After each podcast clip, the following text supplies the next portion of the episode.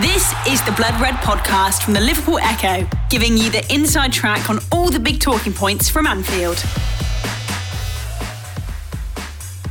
It's Analysing Anfield, your tactics and analytics podcast, courtesy of the Blood Red channel. I'm Guy Clark. Welcome along.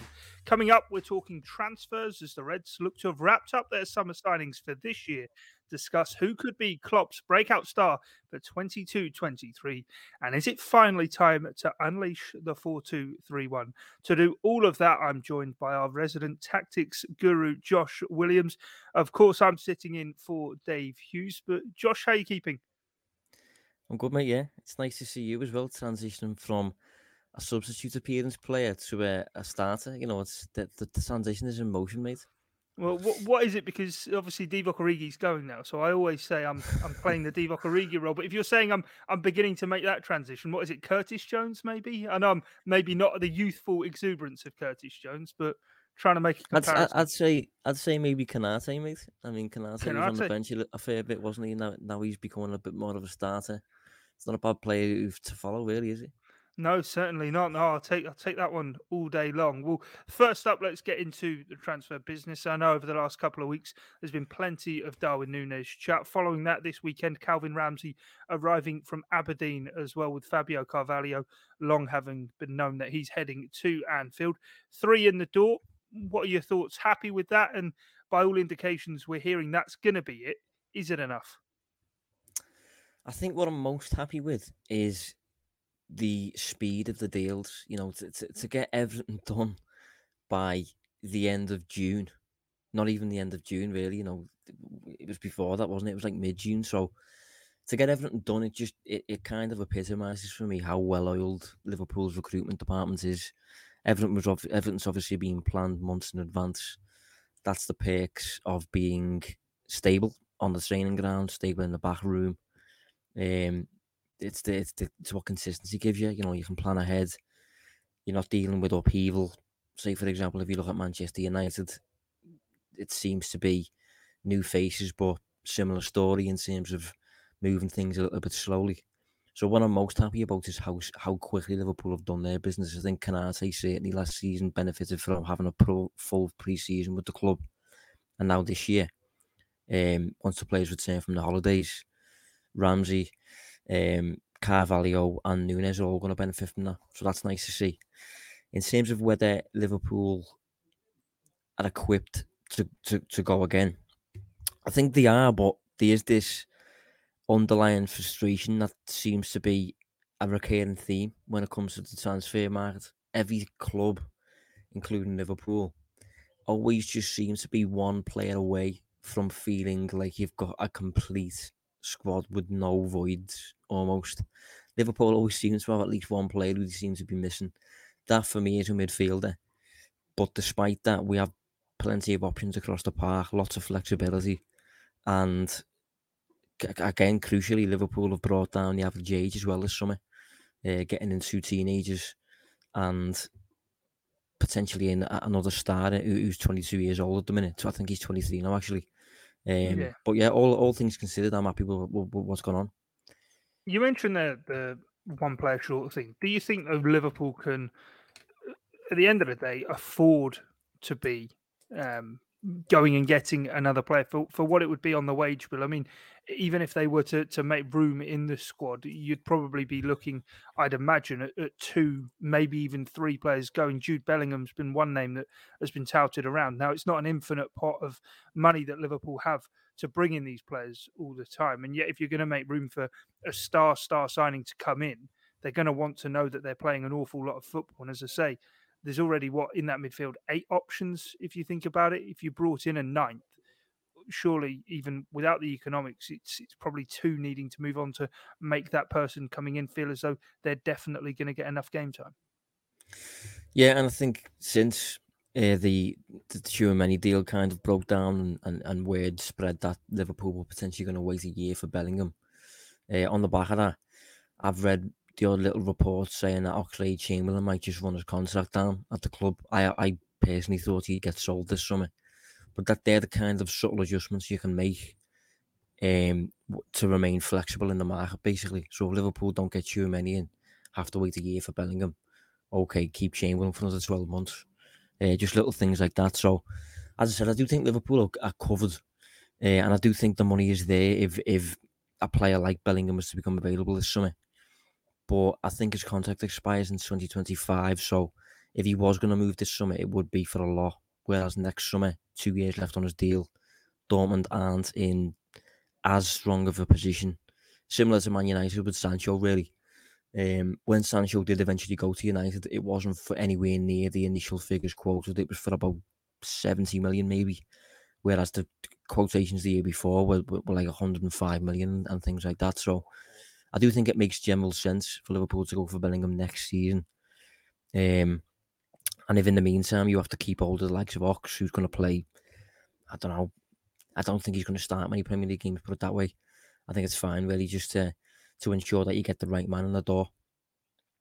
Yeah, for I think it's what between 10 and 15 million that's been quoted on Alex Oxlade-Chamberlain. To me, I wouldn't say that there seems too much sense in what that's going to then offer to bring another player in. As I say, it would then be another sale on top of that probably that you'd be looking to do to bring a new midfield player in. I personally completely see the logic, but then as it stands, you've got Naby Keita, Mohamed Salah and Alex Oxlade-Chamberlain all heading into the final year of their contracts. We understand, of course, Naby Keita is on that list for players to negotiate with for a new contract. But Mohamed Salah, the negotiations have been going on for so long now. So it will be interesting to see how it goes. But the other point you were mentioning there of the three players coming in is the age profile of them. It definitely is a case, isn't it, of looking to the future and a real indication of what the next incarnation of Liverpool may well be. We'll get onto it later in terms of a tactical perspective, but it seems since Jurgen Klopp signed this new contract this summer with Julian Ward coming in as well, the emphasis has been on hit that refresh button and really start putting in some maybe cornerstones into what the next great Liverpool side can look like. Yeah, well, part of me did wonder, you know, I know Klopp's new contract seemed to coincide with comments made by his wife and things like that and all that sort of stuff. But I think it's interesting that it's also coincided with Liverpool seeming intent on building the next squad. I think maybe there was a bit of a question in the back of Klopp's mind. Are we going to be able to build a team like this again in terms of getting your Salah right, getting your Mane right, getting your Firmino, players like that? But I think since he's seen evidence of Liverpool starting to put those wheels in motion, specifically signing Diaz in January, Konaté looks like another great buy, only 22, 23 years old. And then obviously Nunez this summer. I do think it's just kind of revitalised the whole thing. I liked that Liverpool were using 4-3-3 relentlessly. I liked that Liverpool had a very obvious profile across the board, in terms of across the pitch, different positions and stuff. But ultimately, maybe it has got to a point where things aren't stale by any means, but maybe in terms of maximising what you can do in the confines of that 4-3-3, maybe Klopp's kind of squeezed every little drop out of that 4-3-3 in terms of how he can evolve it, how players can continue learning despite the system remaining the same.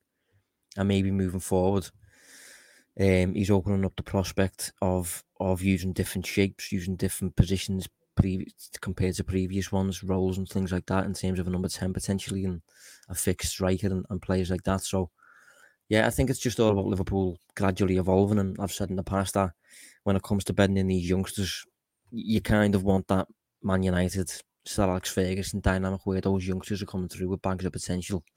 And they've got those established stars to look up to in the likes of Van Dijk and Henderson and Salah and those players who have been around the block, basically. Yeah, and they can learn from them, can't they, on the training pitch as they go. We'll talk about the breakout stars second half of the pod and nail down on that kind of 4-2-3-1 and the tactical options that Jurgen Klopp has, because I know certainly through that first lockdown many moons ago, yourself and Dave did a brilliant series of kind of trying to replicate Liverpool in how they are with what players they could go and sign. I know a couple of the players that mentioned, in fact, Diogo Jota was one of them, did end up making his way to Liverpool. But I just wonder the profiles of the players signed. There's been a lot said about Calvin Ramsey that he can be effectively what Trent is like as a deputy and understudy to him at right back. But in Carvalho and in Darwin Nunez in particular, to me, they don't fit the profiles of what's already in the squad.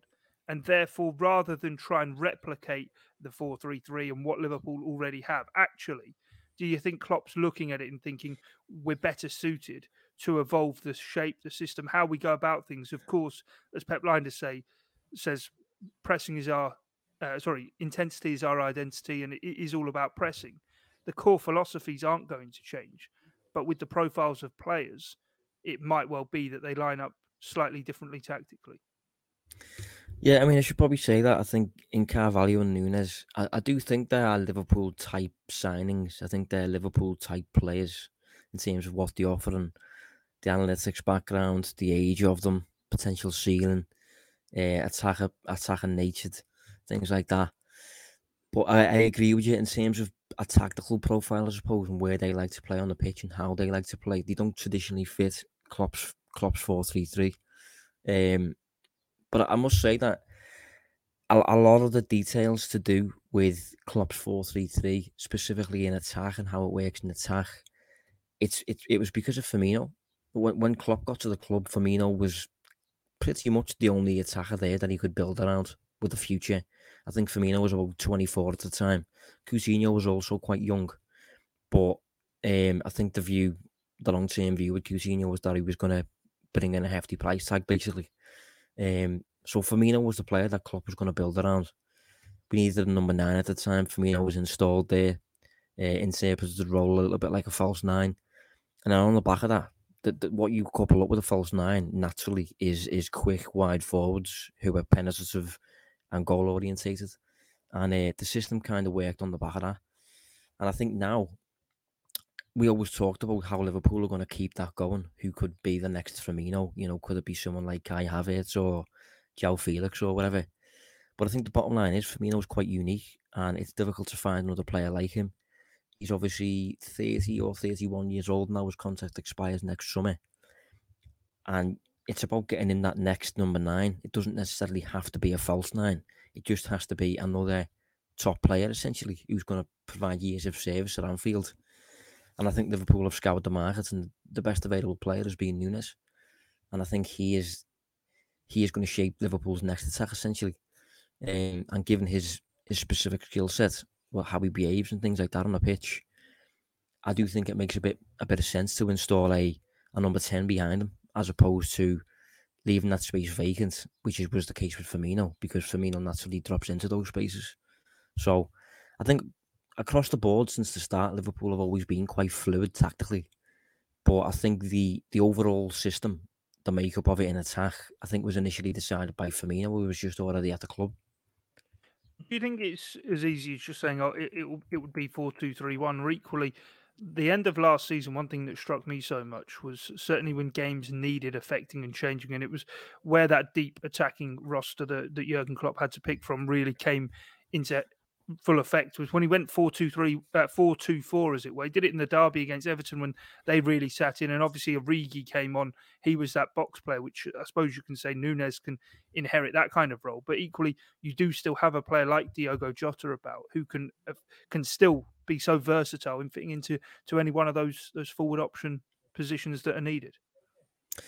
Well, I think although 4-2-3-1 is the talk, I don't think it'll be a strict change to 4-2-3-1 next season and we barely see anything else. I think next season it could potentially be a case of close to 50-50 between 4-2-3-1 and 4-3-3, and then maybe the season after, that's when 4-2-3-1 becomes the first choice, the go-to system. And in between that you obviously have the options of occasionally going for 4-4-2 and systems like that. But this is the beauty of having tactically flexible players who can play across the board, different positions. Klopp's always shown an interest in that. Initially, it was so that he could have a small squad. But now, the demands of the calendar and the aspirations of Liverpool to compete across the board in different tournaments, you almost need more numbers. And some of those numbers are originating from the academy now, which has allowed Liverpool to get even stronger in terms of the squad.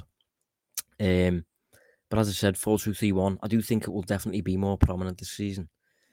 But I don't think it will be a total switch. I think we will see a balanced switch between 4-3-3 and 4-2-3-1, depending on who's available, who we're facing, where the match is, all that sort of stuff.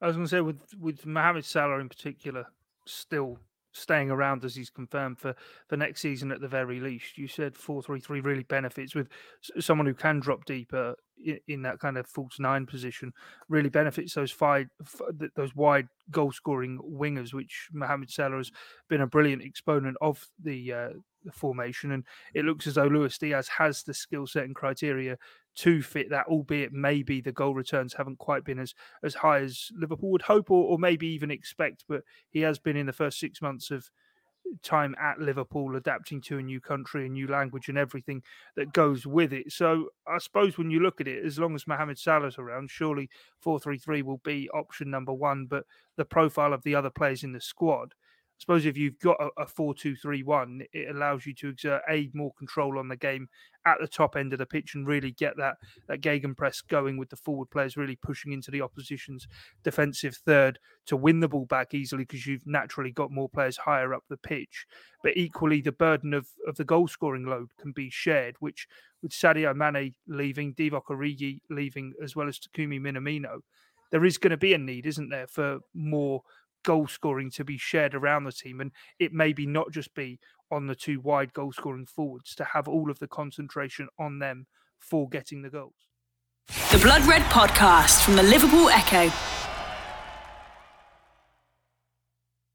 Yeah, I mean, in terms of Salah, what I will say is Salah does have experience of playing in a 4-2-3-1. In the season before Liverpool signed him for Roma, that was the formation that they were playing. Edin Dzeko was the main man, leading the line, 6'4" or so. I think he scored 29 Serie A goals that season. Salah played on the right, like he does for Liverpool, but he played, as I said, behind a number 9 and alongside number 10. And that season, Salah scored 15 in Serie A, which is still good for a wide player. And he registered 11 assists. Now, that total of 11 assists, he's only ever bettered in a single season once, a single league season. This is once, and that was this season. Funnily enough, Salah posted 13 assists in the Premier League this year. But before that, his previous best was at Roma. And one thing Salah's always been, I've felt, has always been an overlooked element of Salah's game. Although he's obviously a scorer, there's always been this narrative that he's selfish. I suppose it depends what you mean by that. But in terms of Salah being a creator, I've always felt it's a very underrated element of his game. I think he's really good at balancing the goals with the assists. I think the scoring goals, finding the net, with the creating chances for his teammates. Salah can do both of those to a very high level, in my opinion. So within the confines of 4-2-3-1, I still think he'd be a very effective presence, and I think it does make sense overall to move the team towards a bit of a shift in tactics, whereby maybe Nunez hoovers up more of the shots in the team compared to Salah, who might not be there beyond 12 months. And when it comes to Diaz on the opposite side, one of the beauties of Diaz is he does have that Salah nature about him, where he can come inside, score goals and things, but he's also very, very, very much a winger, I think, at times. Likes to engage in 1v1 battles out wide, goes direct at his man all the time. Decent crosser to the ball, can play on both flanks. So when it comes to Diaz, he is quite adaptable, depending on different formations. So, as I said, I think Liverpool have the makeup in attacking areas this season to really mix it up. And I thought it was interesting, actually, on the back of the Champions League final, Carlo Ancelotti said that Liverpool were easy to analyse or something like that, I think he said. Ancelotti's faced Liverpool a number of times. 4-3-3 is always the way. Wide forward is always the way. And, Ancelotti genuinely gets decent results against Klopp. But on the back of this season, going into this season, based on the business we've done, maybe that's going to be harder for opposing teams to do. Yeah, definitely. Let's move on then. With that in mind and how Liverpool could change things up and the signings they've made to talk about who could be the breakout stars, the big names that we could this time next year be talking about as staple players. I think certainly first half of last season, Diogo Jota certainly was a man who was able to lay claim to that. Second half of the season, maybe didn't go as he would have liked and maybe didn't get as many of the opportunities as he would have liked. But it is always interesting. And now looking at Liverpool, and it does feel this summer is maybe a bit of a summer of significance in terms of a shift, whether it's tactical or certainly behind the scenes with Julian Ward replacing Michael Edwards, Sadio Mane moving on, Divock Origi equally moving on as well. The sands maybe are shifting a bit at Liverpool and the responsibility may fall onto other players. And I have to say, Josh, we were talking before, obviously recording, about what we were going to talk about and who could be the breakout stars for this season for Liverpool. To me, there are so many contenders. Well, one of the major contenders, I suppose, is Fabio Carvalho. And you yourself have more experience than I do, I suppose, of watching him based on your time in the Championship, mate. Yeah, no, he's a player who I have to say I am very excited to see how he deals with making the step up to the Premier League. Absolutely lit up the Championship last season. He is only 19 years of age and really fits into that profile of the young stars that Liverpool are signing. He ticks the homegrown box as well. And I think with what you were saying of maybe moving to a 4-2-3-1, I think if that is going to happen, I think he could really excel in that number 10 role. Now, I don't think it'd be fair to expect a 19-year-old to be the first choice number 10 for a team right at the top of the game like Liverpool. But equally, I do think this year maybe we will see through the course of the season, if that is the tactic that's adopted, that you really do begin to see him come into that. I think having watched him, he is such a brilliant ball carrier. He can play kind of those defence splitting passes as well. And I think equally playing with a player like Harry Wilson at Fulham, who played off that right-hand side, left-footed in a 4-2-3-1 with a focal point like Aleksandar Mitrovic. I actually think you're just putting better players around him if it's to be that same kind of system, and can really kind of, I suppose, extract maximum output from him with playing the likes of Salah and potentially Darwin Nunez as well. Now, 2/3 of that attack that I mentioned would be brand new to being in the system. And on the left, you'd probably have Luis Diaz or Diogo Jota.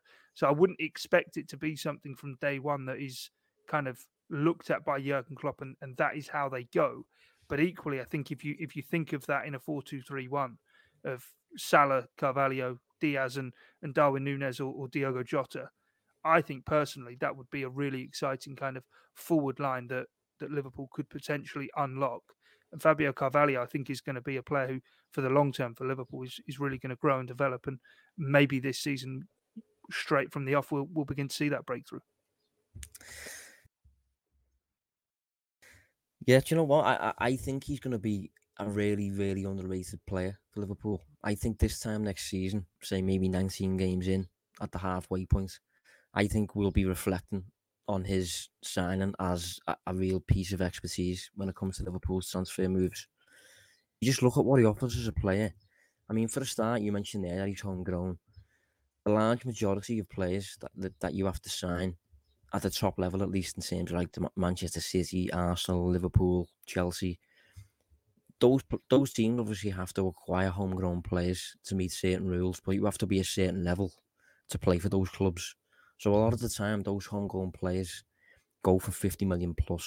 You know, if you think of Ben White, Ben Chilwell, Adam Wan-Bissaka, Kyle Walker, Jadon Sancho, yeah, Jude Bellingham, whatever he will go for. You know, I'm sure there's many, many more. Off the top of it, Declan Rice, you know, is going to go for a lot. Generally, those players are very, very expensive. Liverpool have just got a homegrown teenager who is, as you say, lit up the Championship there for buttons, relative terms. So, considering that, it's an expert move. And if you look at his output as well across the board, he's, as I said, he's still a teenager. And the numbers he's posted in comparison to other teenage players, not just who are homegrown, but across the whole of Europe, He is a real find, I'm telling you. And yeah, I agree. And I think a lot of people who might listen and think, well he's it's a big step to take up from the Championship to get to where he's going to have to get to.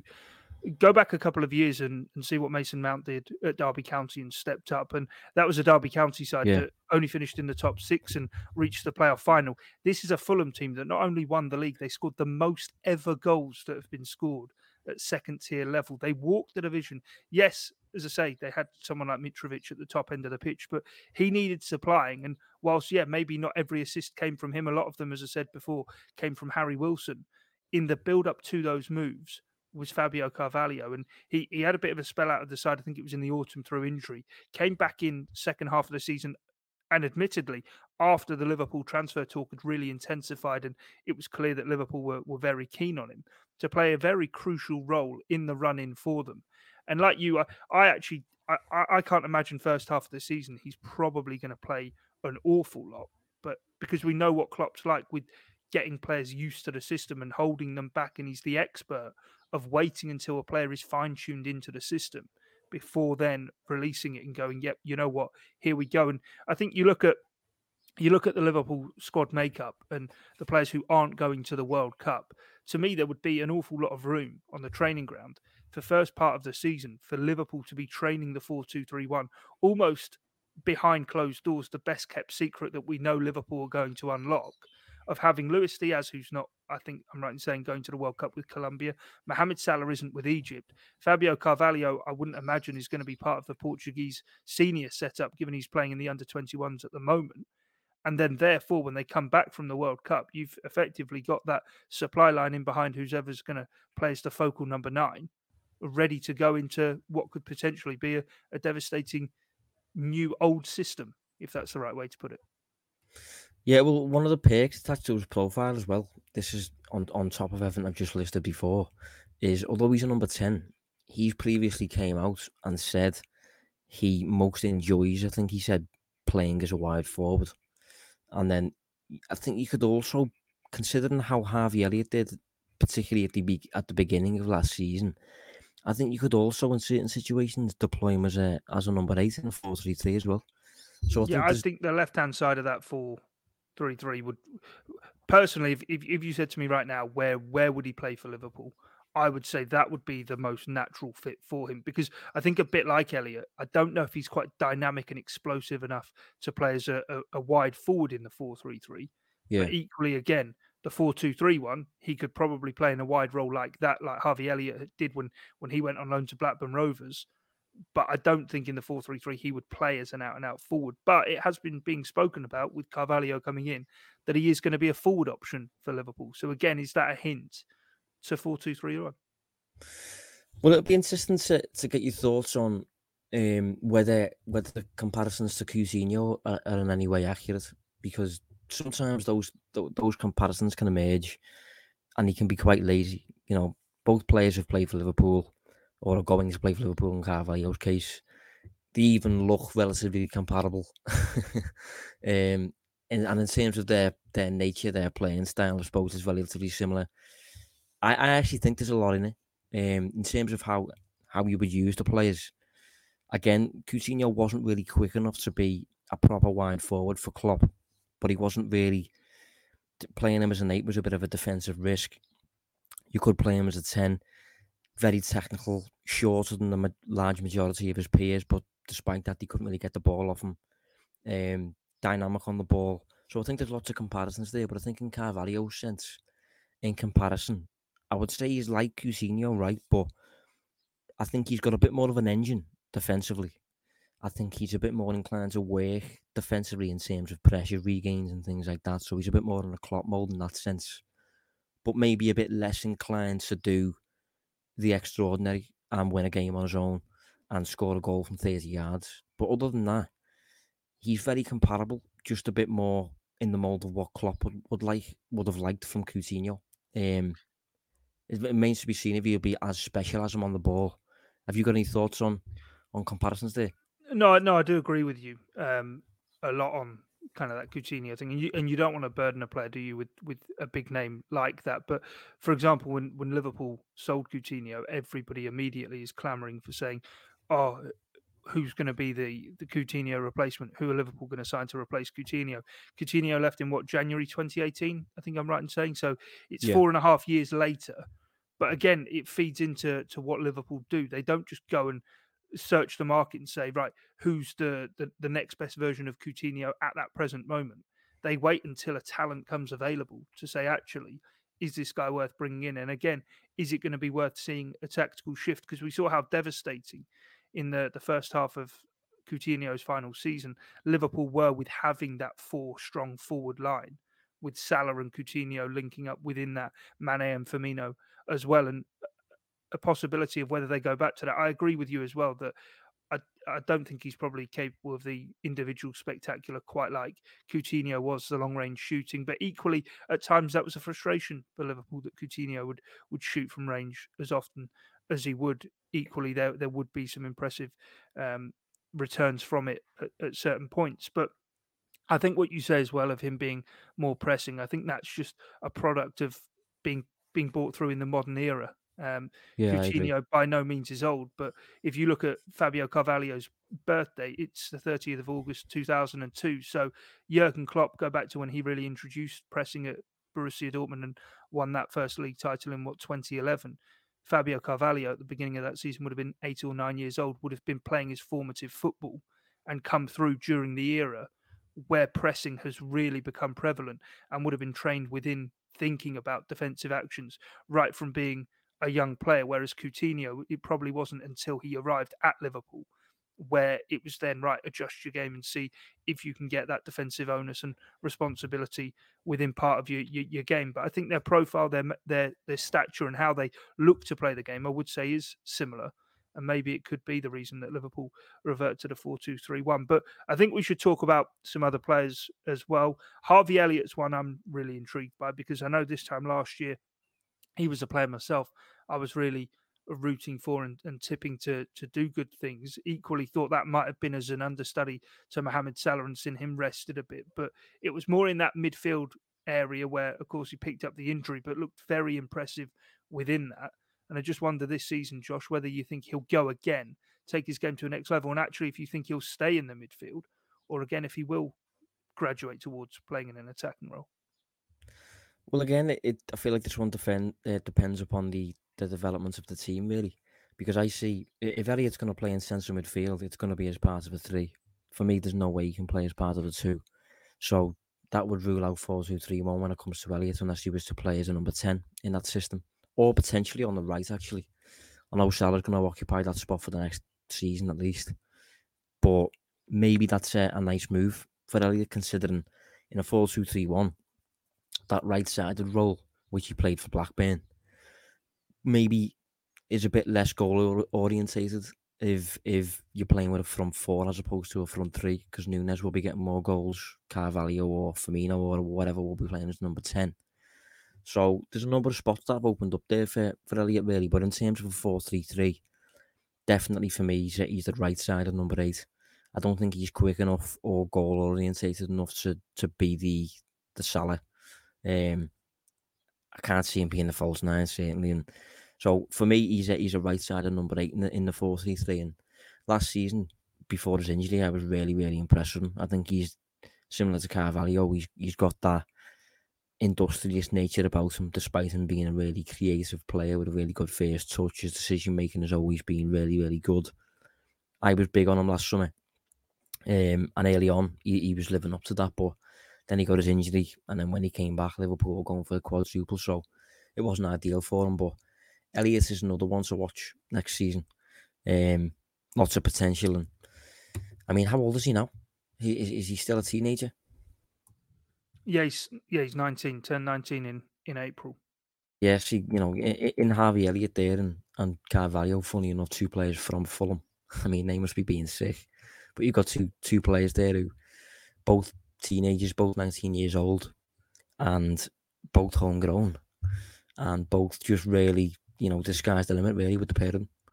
Yeah, no, most definitely. I think I'm right in saying as well, Fabio Carvalho. And in fact, Harvey Elliott has spoken about playing with Carvalho in the youth teams at Fulham in the past as well. So hopefully for Liverpool, there is an existing relationship within that can be exploited. And I'm with you within kind of the midfield. I think his season at Blackburn, I think he picked up 11 assists in the Championship in that year. And I think playing in the midfield probably feeds more into his creative side of his game rather than the goal scoring. I think he can be a player who develops into chipping in with goals, but maybe not an out-and-out goal getter that Liverpool certainly had from that wide right under Mohamed Salah for the 5 years that he's been at the club. Another player, though, that I think this year maybe we will see, do you think, graduate to being the first-team regular? You compared him to me right at the start of the show, is Ibrahima Konaté. Is this going to be the year that he and Van Dijk really nail down that partnership between the two of them? The Blood Red Podcast from the Liverpool Echo. Yeah, I really wouldn't be surprised. I think maybe from the off, maybe Joel Matip will remain. But I think as 4-2-3-1 becomes more prominent, I think Kanate will become more prominent in the team. I think I wouldn't be surprised if by the end of the season, he's kind of properly ousted Matip as the first choice. I mean, we are going to get to the details of 4-2-3-1, aren't we? But in terms of Konaté, I think he's better 1v1 in comparison to Matip, and I think that is going to be more of a thing with 4-2-3-1. But I don't want to spoil the surprise. No. Let's dig into that, because we have spoken an awful lot about the formational shift this year, and I know you've been asked about it prior to the episode, and hence informed a large degree why we're talking about it today and about it. But what are the benefits, the intricacies, the differences between where Liverpool have been with 4-3-3 and what they could well move to with 4-2-3-1? Okay, well, there's a number of differences. I did get a DM during the week from one of our regular listeners who asked me to speak about this. So there's a few sort of differences, not that many, I mean, but it's just a spatial thing. But overall, there's some differences. So first of all, I think the primary difference is you're playing with a two in the middle of the park as opposed to a three. So one of the ways in which that will influence the system is you naturally then have less cover for the two fullbacks. Robertson is not going to change in nature. Tsimikas isn't. Trent isn't. And neither is Calvin Ramsey, I'm assuming. So you're still going to be playing with those offensive fullbacks, but you're going to have one less body covering those players, essentially, because it's just harder to do as part of a two as opposed to a three. Naturally, as a result of that, you're probably then going to be relying on the individual 1v1 ability of your two centre-halves a bit more, which is why maybe Konaté makes a little bit more sense there as a player, because the number 8s who would typically provide cover are just going to be there a little bit less. On top of that, in terms of the two midfielders, they just will behave quite differently to what we're used to. The number 8s naturally are box-to-box, occupy high spaces and the half spaces and things like that, and team up with the likes of Salah in high areas. If you're playing as part of a 2, your movements are just a little bit more horizontal as opposed to vertical. So you're just kind of providing a bit of authority in deeper areas, and you're almost form part of a box with your two centre-backs. So imagine, say, Thiago, Fabinho, Konaté and Van Dijk forming like a defensive box and kind of everybody else just going for it, essentially, in the final third. Obviously, also, you have a number 10 in there. Now, I mentioned earlier about Firmino. It didn't make much sense to field Firmino as a 9 and a number 10 behind him, because Firmino naturally drops into those number 9 spaces anyway. Number 10 spaces anyway. But in Nunez, you have a bit more of a orthodox penalty box poacher, in a way. So given that, maybe it makes sense now to occupy those 10 spaces with a fixed number 10, because Nunez isn't going to do it as much. And then again, in the wide areas, maybe there's a bit more responsibility on the two wide men to provide more of a dual threat in terms of creation and scoring, as opposed to primarily scoring, which has been the case with Mane and Salah for the past couple of seasons. So I'd say they're the general basics of it. I mean, there's some more details in that, but I think generally that's the crux of how Liverpool would shift if they moved towards a 4-2-3-1 compared to what they've usually operated in. I'm not sure if you can think of any other ones, mate. No, it's more, I suppose, a formation of exerting control, isn't it? Which actually we've seen Liverpool move to for quite a while now under Jurgen Klopp, more of a possession and tactical game where effectively, as you say, you use those two deeper midfield sitters to almost at times lock in the opposition, and you have your higher players up the pitch able to really implement a press, and there's basically that safety blanket behind the axis of the two I suppose number 6 pivot midfield players who pick up the ball and then just keep moving it around and keep feeding it out into the wide areas and into the number 10, and you've got a number of different exploitation points, I suppose, especially if the fullbacks are going high and wide as Liverpool's would do. You would have your inside forward players dropping. Also, you mentioned before about how it's kind of a horizontal role for the two midfield players. It can equally be that for the wide forwards, can't it? Rather than they go in behind the striker as Mane and Salah did so often under Roberto Firmino, actually they kind of come inside alongside the number 10 at times to help then link with the number 10 more and really have an intricate and precise build-up to your play. But with it, and talking of kind of the midfield then, what do Liverpool have? And I suppose it goes right back to the start about transfers and people saying that a central midfield player would be ideal. And Tchouaméni, I remember you and Dave speaking about him back in the autumn, saying he would be a brilliant partner for Fabinho in a 4-2-3-1.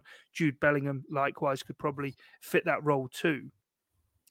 Of the current options Liverpool have, and if the business is to be done this summer, how would you see it working then with the midfield options they have? Because off the top of my head, I would say that the 4 players comfortable maybe in those kind of 2 roles would be Fabinho, Thiago, Henderson and James Milner. I'm not really sure if it's the kind of roles for the likes of Curtis Jones, Naby Keita or even Alex Oxlade-Chamberlain. Yeah, I mean, Ox in particular, I do not see a spot for him in a 4-2-3-1. For me, he's very much a number 8. I mean, maybe he would benefit as part of the attacking from 4 as a wide man, because as we've just established, there's a little bit less of an emphasis on those players in that system to score all the goals.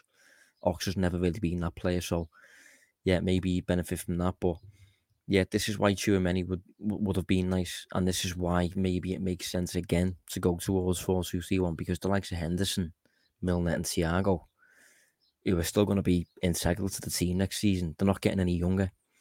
You know, they're getting quite old now, and as I've just said then, when it comes to the midfield movements in a 4-2-3-1 compared to a 4-3-3, the movements are just a bit more just side to side, more lateral, compared to going box to box all day. Really covering extensive ground. They're a bit more stepping back, overseeing things, controlling, as you said, a bit more lighthouse, you know, from deeper areas, and just letting the players ahead of them do a lot of the attacking almost.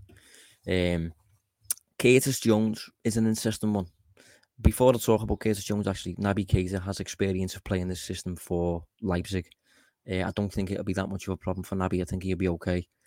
Maybe not as the deepest of the two, but if Fabinho was the deepest of the two and Naby was kind of a little bit round the corner, I think he'd be fine there. Curtis Jones, though, is an interesting one, because I'm not really sure yet where he's going or what he is. I think if I was to define him, if I was to put him in what I would label as his best position, it would be the left side of number 8 in a 4-3-3. In a 4-2-3-1, I wouldn't be defensively confident enough in him to leave him as part of a 2. Potentially as a left-sided forward, but even that feels a little bit weird. As a number 10, I don't know if he's good enough in those areas, and I don't know if he's quick enough with the decision-making in those areas to do well.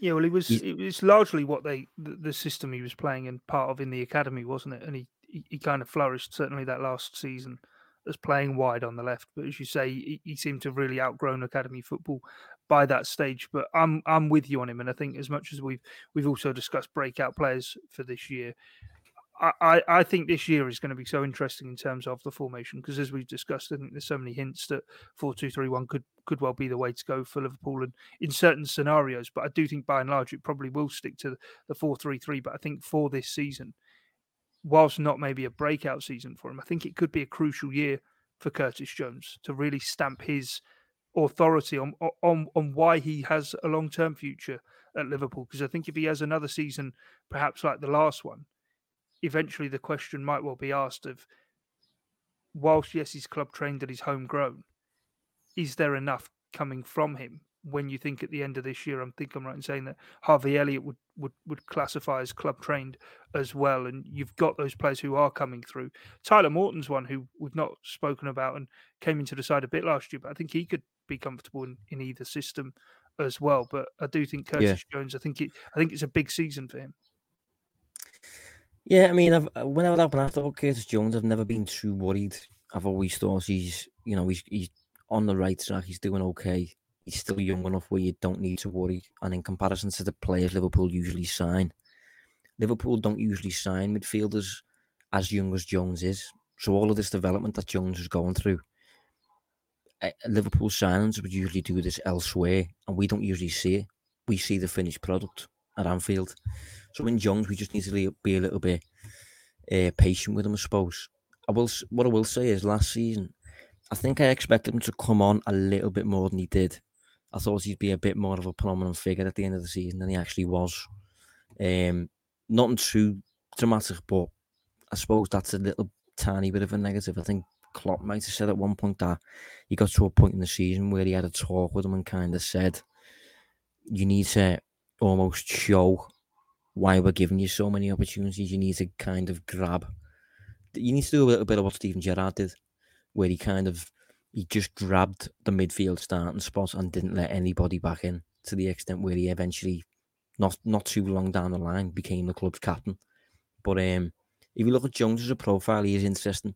I don't think 4-2-3-1 is that good for him, if I'm honest, unless he was to play on the left as a forward type player rather than the midfielder. I think upon inspection of what he offers and his skill set, I don't think he's that different to Phil Foden, but he's just not as good and not as quick.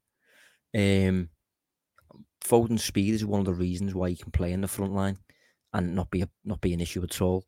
Jones hasn't really got that. He's like a weird cross between Foden and Grealish, but not as good as either of them. I mean, maybe he is as good as Grealish when Grealish was 21. You know, maybe I'm being too harsh there. Grealish is probably a good example, actually, because Grealish does play on the left flank, but he's not a typical left flank player in terms of being quick enough to pose a threat in behind, and he does dawdle on the ball a little bit, but it usually benefits Grealish to do that. If you was to play Grealish in the middle of the park, maybe you'd feel a little bit concerned. So, yeah, Jones is a weird profile, and it's going to be interesting to see how he develops over the next few years, specifically in Liverpool moves towards 4-2-3-1. I am a big fan of Curtis Jones, and the only reason I was saying before about I think this year is going to be a big year for him is I think at the end of the season he'll be 22, and we've seen so often actually in even the last few years Liverpool do make big calls on players even if they are young, of being ruthless of whether they are going to be good enough for the long term. And I personally think he is a great player, but like you say, I think there are question marks, and I think this year it is a case of when that opportunity comes, grab it and don't let go of it. Equally, towards the back end of the season, he was the one being afforded Premier League opportunities ahead of Alex Oxlade-Chamberlain, ahead of Harvey Elliott as well. So he's certainly got Jurgen Klopp's trust, but we'll have to wait and see how this season does play out for him. That's all we've time for on this edition of Analysing Anfield. Thanks for joining us and going through everything that you have done. Remember, if you want to get in touch with us here at Blood Red, you can do so with our new mailbox that is open, bloodred@reachplc.com. If you've any questions or anything of the sort, to get in touch with any feedback of any kind, do hit us up on that, bloodred@reachplc.com. But from myself, Guy Clark, and Josh Williams, thanks for your time and your company here on Analysing Anfield. It's bye for now. You've been listening to the Blood Red podcast from the Liverpool Echo.